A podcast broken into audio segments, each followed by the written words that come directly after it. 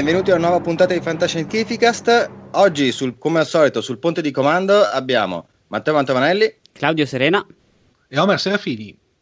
E oggi siamo qui col Cylon Prof che ci parlerà di Eccoci, e beh, già lo vuoi sapere subito. Eh, lasciami eh, un attimo di assestamento, anche perché stasera ci vorranno tutte le vostre energie esoteriche, i campi astrali per eh, dominare la materia, dal momento che ho deciso di parlare di magia nella fantascienza.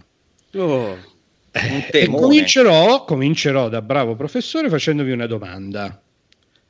Cos'è che definisce la scienza? Noi parliamo sempre di fantascienza, ma cos'è la scienza? Lo eh, studio della... Omar, vai, vai. Omar, Venza al corso dei ragazzi, su, cos'è la scienza? Ma secondo me è tutto ciò che potrebbe essere studiato e dimostrabile. Sì, avrei detto lo studio dell'universo e delle sue leggi e di come funzionano, quindi sì. Mm. Va bene, ragazzi, diciamo, non vi porto per le lunghe, anche perché sennò i nostri ascoltatori giustamente potrebbero cominciare ad agitarsi. In realtà sì, una delle definizioni acclarate e accertate di scienza è un po' nella ripetibilità, nella dimostrabilità, soprattutto dopo eh, diciamo, la scienza moderna viene fatta risalire ai, a Galileo Galilei, che ha sancito questo aspetto, no? che appunto c'è un'indagine della... Eh, qui si potrebbero fare lunghi discorsi filosofici, non li facciamo, comunque c'è un'indagine diciamo, dell'universo, della natura, attraverso la ragione, attraverso l'osservazione e soprattutto che però poi viene caratterizzata dal fatto che è possibile in maniera sperimentale eh, come dire, ripercorrere determinate leggi che si sono scoperte e condividerle in maniera, eh, in maniera dimostrabile di fronte a tutti, condividerle, ripeterle e far vedere che appunto queste leggi in maniera trasparente, senza, niente, senza meccanismi strani, senza che intervengano eh, diciamo, condizioni speciali sono ripetibili. Quindi la scienza fondamentalmente si fonda su questo. Ma allora, in realtà, No? Noi, la fantascienza è evidentemente una estrapolazione di questo, no? è una, eh, un'indagine della mente umana che fa in qualche maniera anche una proiezione a partire dalla nostra esperienza di scienza, fa una proiezione di quello che potrebbe diventare la scienza, quello che l'universo potrebbe riservarci, le leggi, no? quanti romanzi di hard sci-fi eh, in realtà partono dal presupposto di aver scoperto una nuova legge, una nuova forza, eccetera, eccetera. Beh, allora perché la magia non dovrebbe ricadere in questo campo?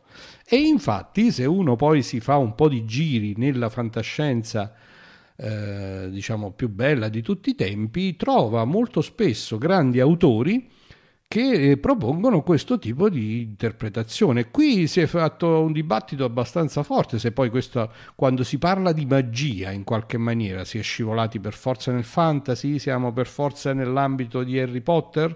Anche se anche Harry Potter, se non ricordo male, c'è stato un romanzo della Rawlings che ha vinto il premio Hugo, Devo verificare. Eh, cari, penso proprio di sì. Eh. sì. Posso sbagliare clamorosamente, ma penso proprio di sì. In realtà c'è questa contaminazione. Quindi questa sera, senza ulteriori indugi, vi proporrò un fuoco di fila di grandissimi autori che hanno, eh, diciamo, qual- tematicamente affrontato questo concetto della magia che diventa scienza, ovvero di universi, di mondi, di situazioni nelle quali si dimostra che in fondo la magia, laddove ci siano delle leggi eh, dimostrabili e, e ripetibili, eh, o universi nei quali queste leggi possono essere applicate in maniera sperimentale, allora la magia a tutto titolo diventa una scienza.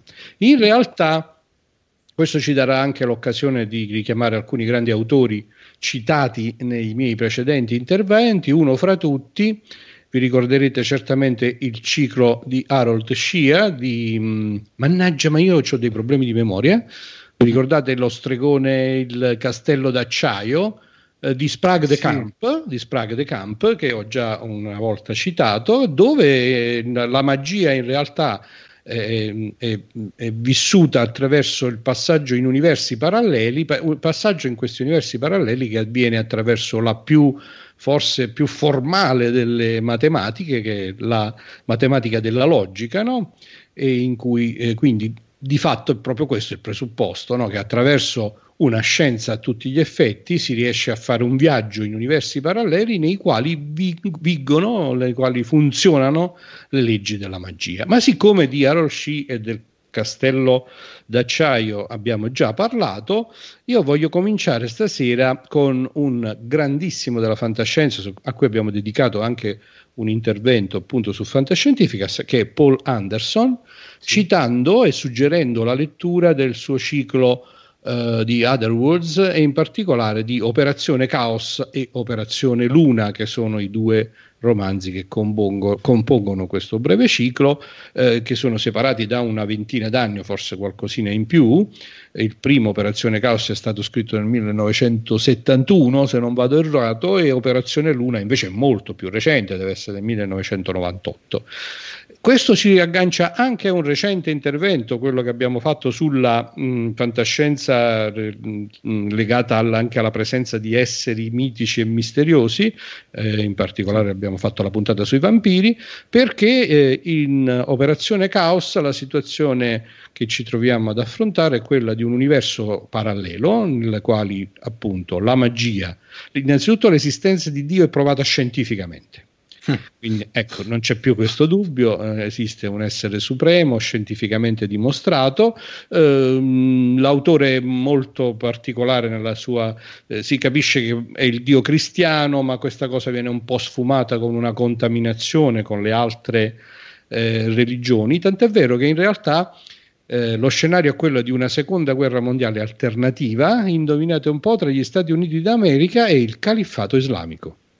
Tanto questo vale la pena di andare molto sul pezzo eh? Eh, vale la pena andarselo a rileggere eh, anche solo per questo e questa seconda guerra mondiale viene combattuta in questo mondo in questo universo parallelo nel quale tutte le leggi della magia sono leggi scientifiche e dove appunto eh, l'esistenza di esseri sovrannaturali, sovrannaturali di Dio di un ordine eh, diciamo etereo delle cose è appunto oggetto di scienza, la guerra ovviamente è una guerra combattuta a suon di magia e ci sono all'interno della storia i protagonisti che fanno parte, che appartengono appunto a tutte le categorie che ci possiamo immaginare, in particolare il protagonista principale è un lupo mannaro, ecco. un mutaforma è estremamente interessante anche la descrizione appunto tecnica della capacità del mutaforma di trasformarsi in lupo mannaro e l'applicazione di, alcune, ehm, di, alcune, di alcuni stereotipi tipici di questo tipo di situazione. Per esempio, il lupo mannaro ovviamente diventa lupo mannaro con la luna piena, giusto? Mm-hmm.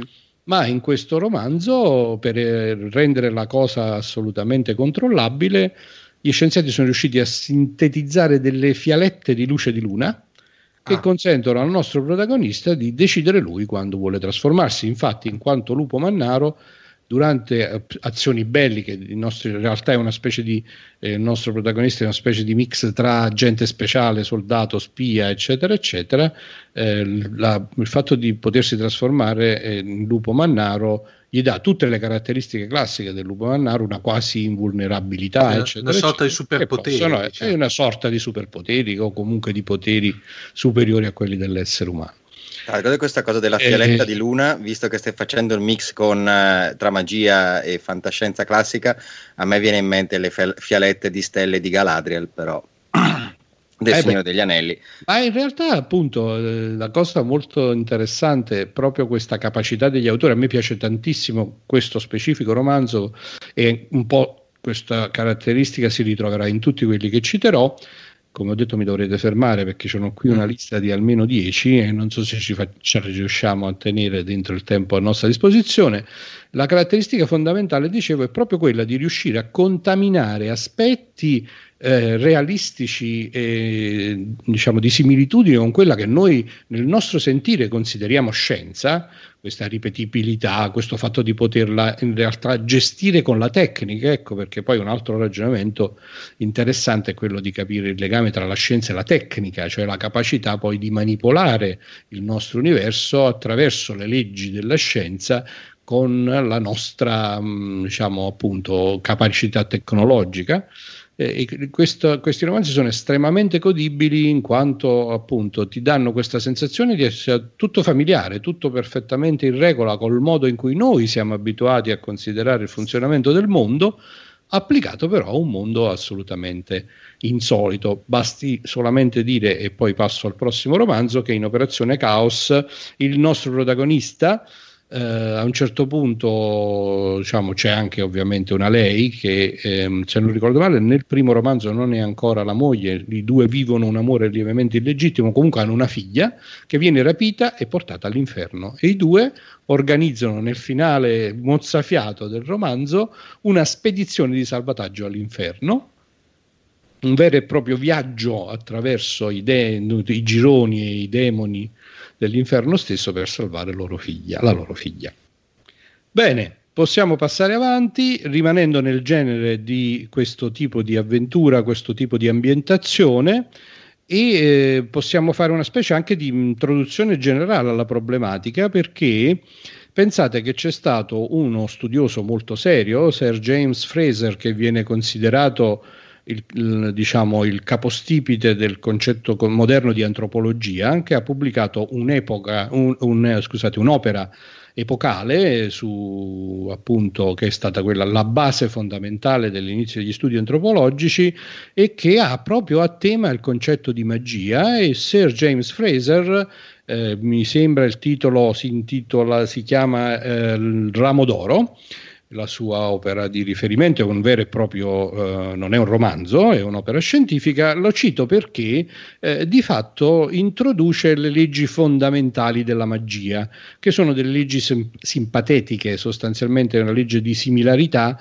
e eh, le leggi di contatto. Eh, cioè sostanzialmente l'idea che appunto eh, sia possibile attraverso la prossimità degli oggetti attraverso opportuni rituali e così via, sfruttare questi principi di similarità, un po' alla voodoo, no? il fatto della bambolina voodoo eh, che purché contenga qualcosa che è appartenuta al soggetto e sia fatta in maniera da assimigliargli, eh, può operare di fatto come se fosse no? un simulacro sul quale le azioni che vengono compiute si ripercuotono sui malcapitati, in quel caso del voodoo. Questi concetti fondamentali, quindi queste idee di leggi di riferimento, sono poi appunto state sostanzialmente prese ad ispirazione eh, in tantissime situazioni. Un romanzo che a me piace tantissimo di un autore non molto noto, Christopher Stashev, eh, si intitola Stregone suo malgrado ed ancora una volta è un mix di fantascienza, fantasy e questa eh, idea che la magia possa seguire determinate leggi.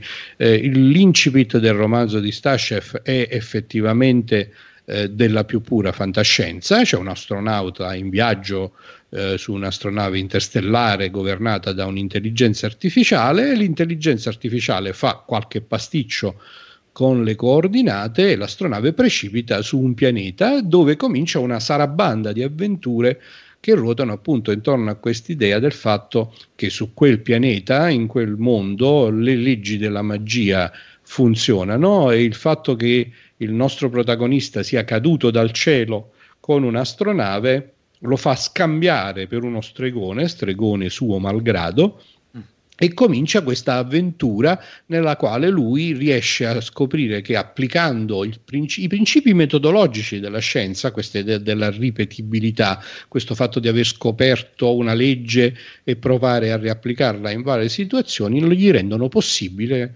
diventare effettivamente uno stregone. Naturalmente c'è anche una bella eh, storia e avventura d'amore, è un romanzo che conserva un tono abbastanza fresco, si alterna per la verità, è un romanzo abbastanza lungo, ci sono anche un po' di punti più lenti e un po' di riflessioni parafilosofiche, ma complessivamente rimane estremamente interessante. Un grandissimo della fantascienza che abbiamo già citato in altre puntate di Fantascientificast, che è David Brin, ha esordito praticamente con la sua carriera di narratore con The Practice Effect, che è un romanzo basato sull'idea eh, che appunto ancora una volta in determinate circostanze, in un determinato universo parallelo, no? le leggi della magia su- siano leggi scientifiche e in particolare ce n'è una che è la legge appunto del contagio e dell'utilizzo che si fonda sull'idea che un po' opposta a quella che invece è la nostra esperienza quotidiana, che eh, quando eh, lavori con qualcosa, che l'uso di qualcosa, invece di eh, usurare l'oggetto stesso, lo rende sempre più eh, adatto al compito che svolge. È un po' come se, eh, se tu utilizzi, utilizzi un coltello per tagliare i salami, dopo un po' quel coltello diventa uno strumento magico in grado di affettare perfettamente tutti i salami dell'universo. Scusatemi questo paragone non no, particolarmente aulico, però è l'ora, insomma, c'è un po' di fame. E, anche questo è un romanzo molto, molto, molto interessante e divertente. Finora mi sono eh, mantenuto mh, mm, in un ambito in cui eh, la magia effettivamente funziona, la magia è vera magia, ma non dimentichiamoci che un'altra famosissima legge della fantascienza è la legge di Clark, no? che è quella che dice che in realtà qualunque tecnologia sufficientemente sofisticata e sufficientemente eh, sviluppata può apparire magia agli occhi eh, di qualcuno che invece eh, è più indietro nella scala diciamo, dell'evoluzione scientifico-tecnologica. No? E questa sostanzialmente l'idea che la magia eh, è una tecnologia così avanzata che noi non riusciamo a distinguerla e a interpretarla in quanto tale.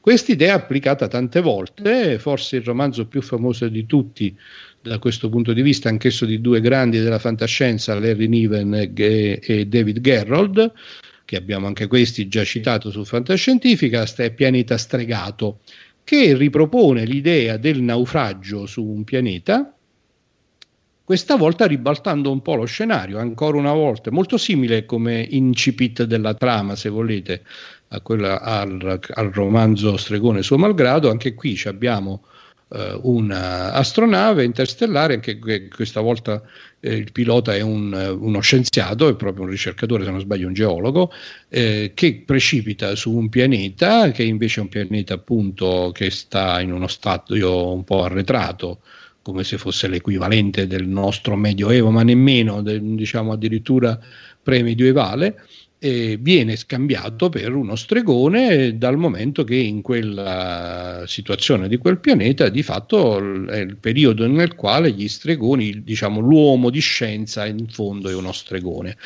Pianeta stregato è estremamente divertente perché eh, ovviamente parte dall'idea che la magia così come la stavamo citando prima, invece non esiste, è tutto basato sulla nostra normale percezione della scienza ma eh, si scatena una lotta di gelosia tra lo stregone della tribù eh, presso la quale è precipitata l'astronave e anzi non precipitata, l'astronave in questo caso a terra sostanzialmente ed è proprio da questa, eh, da questa gelosia che scatta tra lo stregone del villaggio e il nostro ricercatore scienziato che deriva tutta la storia del, raccon- del romanzo stesso, in quanto lo stregone riesce con le sue magie di fatto a sabotare l'astronave dello scienziato, a, la quale esplode, il nostro scienziato si ritrova eh, solo sul pianeta ed è costretto a sua volta per sopravvivere a improvvisarsi stregone.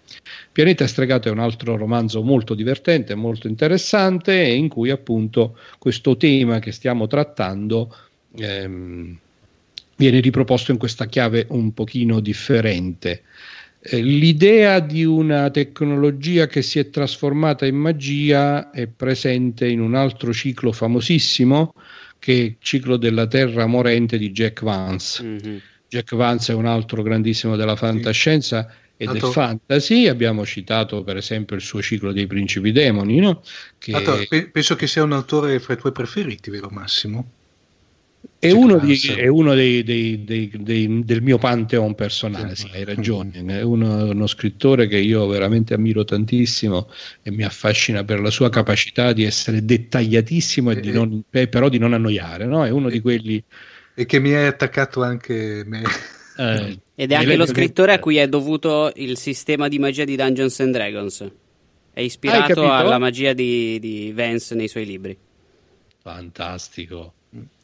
Eh, eh, questo il ciclo della Terra morente eh, è proprio un ciclo nel quale l'ipotesi è che siamo nel periodo finale di vita del nostro sistema solare, eh, il sole si sta spegnendo, la, torre, la terra sta morendo.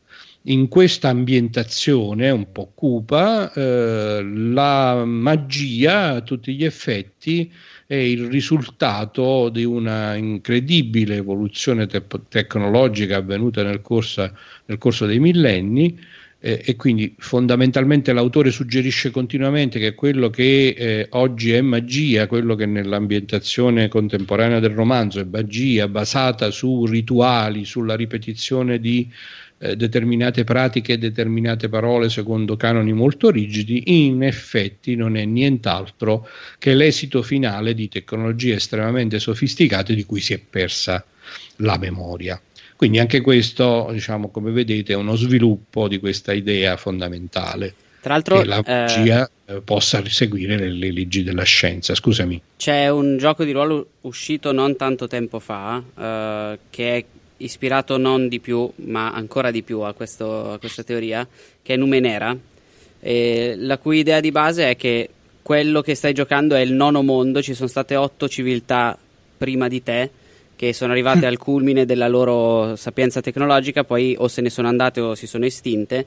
Ah, la teoria del palloncino. Nessuno è più in grado di vedere e capire che cosa sono Fantastico. le nanomacchine, però sostanzialmente fanno quello che farebbe un mago dei racconti, per cui puoi usarle per modificare il mondo intorno a te, viene vista come magia, ma sono le, i reperti tecnologici di questi otto mondi precedenti. Eh, scusami, eh, Claudio, ma è ambientata questo universo qua è ambientato sulla Terra o su un, un pianeta non ben precisato? È ambientato sulla Terra, ma un, un miliardo di anni avanti nel futuro. Eh, eccoci, eccoci, okay. vedi che tornano queste grandi ispirazioni. Sì, sì, sì. Questo fantastico. È fantastico, bellissimo. Dunque, Dunque, allora io posso continuare ancora per almeno un paio d'ore, ma penso che ormai abbiamo capito il, Beh, a il questo punto il tempo si sta esaurendo. Voglio concludere alla grande con un altro dei miei grandissimi degli scrittori che stanno nel mio cuore, che è Fritz Leiber che eh, ha scritto questo romanzo che si intitola in inglese Conjure Wife e che è stato tradotto in italiano credo Brucia, Strega, Brucia o qualcosa del genere eh, Ombre del male, scusatemi, ecco che ho ritrovato la nota che, pre- che, mi ero preso, è stato tradotto Ombre del male, è stato edito sia dalla Nord che nella collana di Urania, eh, che ancora una volta è una variazione sul tema, questa volta la, eh, c'è ancora l'incontro tra la scienza e la magia, eh, e il tentativo, diciamo, da parte della scienza di dire che la magia non esiste, eh, questo incarnato in un matrimonio. Eh, uno mm. scienziato sposa una donna e scopre, Conjure Wife, scopre che la moglie è una strega. Si accorge che è una strega perché, sai, trova, che so, nel, sul, suo, sul, suo, tavolo di toletta trova eh, una fialetta contenente dei capelli però che si sono, cioè, sai, quelle tipiche appunto, sì, sì. No, pozioni, pozioni mm-hmm. delle, eh, eh, allora prova a convincere la moglie e dice no ma guarda la magia non esiste, quindi sei tu che ti sei suggestionata, che ritieni che poi facendo questi, che è un fatto tutto psicologico insomma, da qui parte una storia bellissima, Leiber è un altro di questi scrittori che riesce a mischiare ironia, avventura, in una maniera veramente sofisticata, parte un'avventura, una storia bellissima nella quale eh, infatti lo scienziato di fatto scopre che la magia esiste e come, convince la moglie a rinunciare ai suoi poteri e immediatamente viene bersagliato da una serie di catastrofi perché scopre che in effetti di streghe ce ne sono tante e che si fanno la guerra l'un l'altra e che il fatto che la moglie abbia rinunciato ai propri poteri li espone alla catastrofe totale perché tutte le streghe che in precedenza si combattevano no, e che la moglie era una strega molto potente adesso sono libere di fare del male a lei e a lui nel più catastrofico dei modi. E da qui parte un'avventura estremamente simpatica, interessante, divertente, un romanzo che degnamente conclude questa grande carrellata, cliffhanger c'è un altro aspetto che possiamo esaminare a partire da questo punto di vista, che è la, il connubio fantascienza, sh, magia, religione.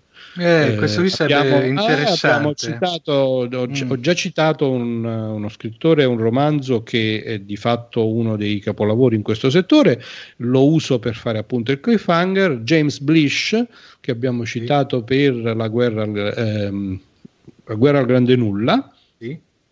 E che invece concludo qui eh, con il suo romanzo Pasqua Nera, Black Easter, che finisce con l'Armageddon quello vero, cioè quello, con, quello dell'Apocalisse. Con l'Apocalisse, con l'invasione, con, con, l'inferno che si riversa sulla terra perché Dio è morto.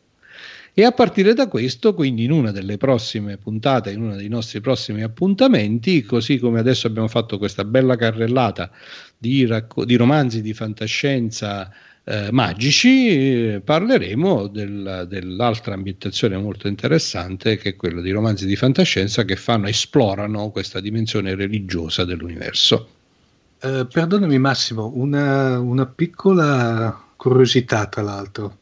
Prima hai citato Larry Niven, Larry Niven quando ne avevamo parlato, ti ricordi a suo tempo del ciclo, quello del... Eh, esatto. Il ciclo dei burattinai. E poi dall'altro avevamo eh, praticamente c'è stato um, nella serie animata di Star Trek, che è quella famosa serie sostanzialmente che era uscita sì. uh, de- dedicata ai, ba- sostanzialmente bambini, però sostanzialmente era, uh, scene- uh, pescava a i- i scrittori di fantascienza co- diciamo di un certo livello, fra cui anche Larry Niven. Le- Larry Niven ha sceneggiato la bellezza di cinque episodi, fra cui uno che si intitolava Le magie dei Megas 2 dove praticamente eh, compare Satana sostanzialmente e eh, l'Enterprise viene come dire trasportata in una sorta di universo parallelo dove eh, diciamo le leggi della fisica sono, sono sostituite dalla magia. Visto? Eh, l'ho detto io che è un tema questo interessantissimo perché effettivamente, guarda, eh, come c'è già successo con altri argomenti, se uno si studia un po' il settore vede che i grandissimi della fantascienza in quantità abnorme si sono cimentati con quest'idea in tanti, man- in tanti modi, in tante maniere. In particolare, in questi molti dei romanzi che ho citato, in particolare nel primo, eh, c'è anche una cosa bellissima, è che attraverso questo incrocio tra scienza e magia gli autori trovano, in particolare Paul Anderson, trova il modo di fare eh, eh, satira eh, sulla nostra società contemporanea. Eh, il, per esempio in Operazione Caos, sai qual è la punizione per i peccatori veramente incalliti? Ricordati che, come ho detto, è un sì. universo nel quale l'esistenza no. di Dio è dimostrata scientificamente, eh, quindi non ci sono dubbi. Non oso, non oso immaginare. Vengono rinchiusi in eh, diciamo minuscole scatolette di latta con le mm. ruote. Mm-hmm eh, le quali vanno a passo lentissimo in mezzo a quello che diciamo possiamo chiamare un traffico pieno di smog. Le famose sono... sa- eh? le sardomobili. le sardomobili. Della... Ti ricordi la pubblicità della Vespa? Le sardomobili, eh. mamma mia. E quella è la punizione penso, per scusa, i scusa, peccatori incalliti. Massimo, penso che né, né, Claudio né Matteo erano ancora nati. No, infatti non ho idea di che cosa no. stiate dicendo. Stavo immaginandomi delle sardine dentro le automobili, ma no, le sard- eh, ma, no, no, ma infatti era, l'idea era quella. Le automobili era una citazione a una vecchissima pubblicità della Vespa. C'era, eh sì, c'era, c'era, c'era, c'era, appunto questa idea, ma non vi è mai capitato di restare bloccati nel traffico per due ore, tre ore? Eh, eh, non so a Milano se succede. Eh, sì, cioè, sì, succede, qui, succede. Qui succede. Immagina di essere una macchina molto piccola, eh, di essere sotto un sole cocente, di essere su una strada colma dello smog di milioni di altre macchine molto piccole, tutte incastrate, tutte bloccate, lì ferme. Noi qui, qui al sud, in particolare a Napoli, abbiamo le famose fam- rotonde, eh, rotonde napoletane eh, a doppia spirale. Fantastico, l'ing- l'ingorgo a doppia croce uncinata che si, si, può risolvere in un solo modo, deve venire l'elicottero a, a, prelevare, a sbloccare una macchina, perché se non levi almeno una macchina dall'incrocio un, non c'è modo di andare avanti. Ecco. Una sorta di Tetris andato a male. E Paul Anderson eh, giustamente nel 1971 eh, considerava questo un giusto modo di, di torturare, di punire i peccatori più incalliti. Insomma, sono romanzi veramente tutti molto divertenti, molto belli eh, vale la pena di farsi questa scorpacciata di fantamagia, di scienza, di fanta, fantascienza eh, magica. A questo punto, lo diciamo adesso, Massimo converrà a questo punto opzionarti magari anche per una seconda parte, perché visto che l'argomento è talmente vasto, talmente variegato, ah, certo, è certo, talmente... Io ho presentato... Possiamo ritornarci uh, non immediatamente, ma in un prossimo futuro sull'argomento, con, con, una sorta di seconda parte di questa puntata. Sì, segniamoci, questa parte era quella eh, un po' più divertente, quindi mm. i romanzi che hanno una vena ironica, parodistica, mm. eccetera, eccetera. C'è un filone, cioè in questo filone c'è tutta una serie di romanzi un po' più seriosi, un po' anche più stilosi, che quindi vale la pena lo stesso di, di leggere con piacere. Ok, Io volevo ma... portare un ah. attimino a... la nota sulla tua ottima memoria circa il premio Hugo. Perché avevi perfettamente ragione, nel 2001 ha vinto Harry Potter e il Calice di Fuoco il premio, mentre l'anno precedente il prigioniero di Azkaban era stato tra i nominati. Visto? Ah. Visto, io mi ricordo che in quell'anno 2001 ho quasi deciso di abbandonare la fantascienza. e tra l'altro lo stesso anno... invece 2000... poi mi sono ricreduto, ho detto guarda, non, non, è vero, era un pregiudizio. Ma deve essere stato un momento, perché sempre nel 2001 uno tra i nominati era, era Martin con eh, Storm of Sword, se non sbaglio. Hai visto? Eh beh, è chiaro, Quindi... appunto c'è questa commistione tra Appunto, devo fare, faccio un po' fatica a vedere la commissione su Martin, però vabbè. Eh, sì, ok. Ma soprattutto perché sotto c'era l'equazione di Dio, ad esempio, di Sawyer, che quindi, boh, vabbè. Mm. Uh, Massimo, una cosa, secondo te, uh, tipo una sorta di, di, piccolo, di, piccolo spoiler, ma le guide del tramonto di, di, Clark si potrebbe far entrare in questo, o più verso lato lato religioso secondo te? È più il lato religioso anche perché poi il romanzo di Clark, mi pare che ne abbiamo anche parlato. Sì, ne abbiamo parlato. Sì. È diviso in due parti, una parte di hard sci-fi dove c'è questo colpo di mm. scena, vabbè che ormai lo sanno tutti ma comunque noi non lo diciamo, eh, che poi in qualche maniera poi eh, quindi richiama il mitologico, eh, però poi la seconda parte è un'esplorazione sul senso ultimo dell'universo, sul ruolo dell'umanità, quindi sfuma più nel religioso che nel di, di magia così come oggi l'abbiamo interpretata non c'è niente proprio. È più sì, sì, Sfuma invece, invece, è un romanzo che almeno ha una pretesa metafisica, anche se il grande Jack Sadol eh, a cui io mi ispiro sempre con la sua storia della fantascienza, ebbe a dire che Clark eh, diciamo tutto poteva fare tranne che scrivere metafisica. Ecco, sì, infatti. non è vero, a me è piaciuto, eh. ma, no, sta, no, per, ma sta, per, uscire il film, è già uscito. Ma che... eh, allora era uscita, c'era questa sorta di trailer, tra l'altro abbastanza esteso, che dovevano fare una, una sorta di miniserie eh, Sci-Fi Channel. Eh, ah, ah, ok. Però dopo non se ne saputo più niente. niente. Eh, sai, dopo le, figu- le figuracce, beh, non so se eh, facciamo una piccola nota, nota, nota diciamo di, cron- di, cronaca fantascientifica, eh, tenendo conto del fatto che avete visto che hanno spostato più in là l'uscita di Star Trek Discovery non vorrei anche che sia stato, sai, hanno provato a, a, a buttare lì, avere una sorta di riscontro dal pubblico e poi magari la serie, la serie non sia mai stata prodotta o entrata in eh, come si chiama? c'è il termine tecnico che praticamente in sospensione, di, va, sospensione, diciamo esatto, bravo, bravo. E, però io oltre il trailer non ho più visto niente.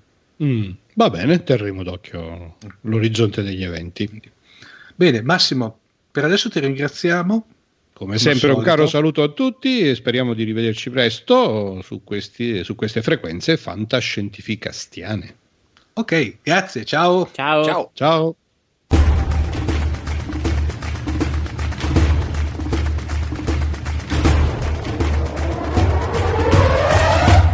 Dal ponte di comando di Fantascientificast è tutto anche per questa puntata. Fantascientificast è il podcast di fantascienza di Querti, il più grande network di podcast in Italia.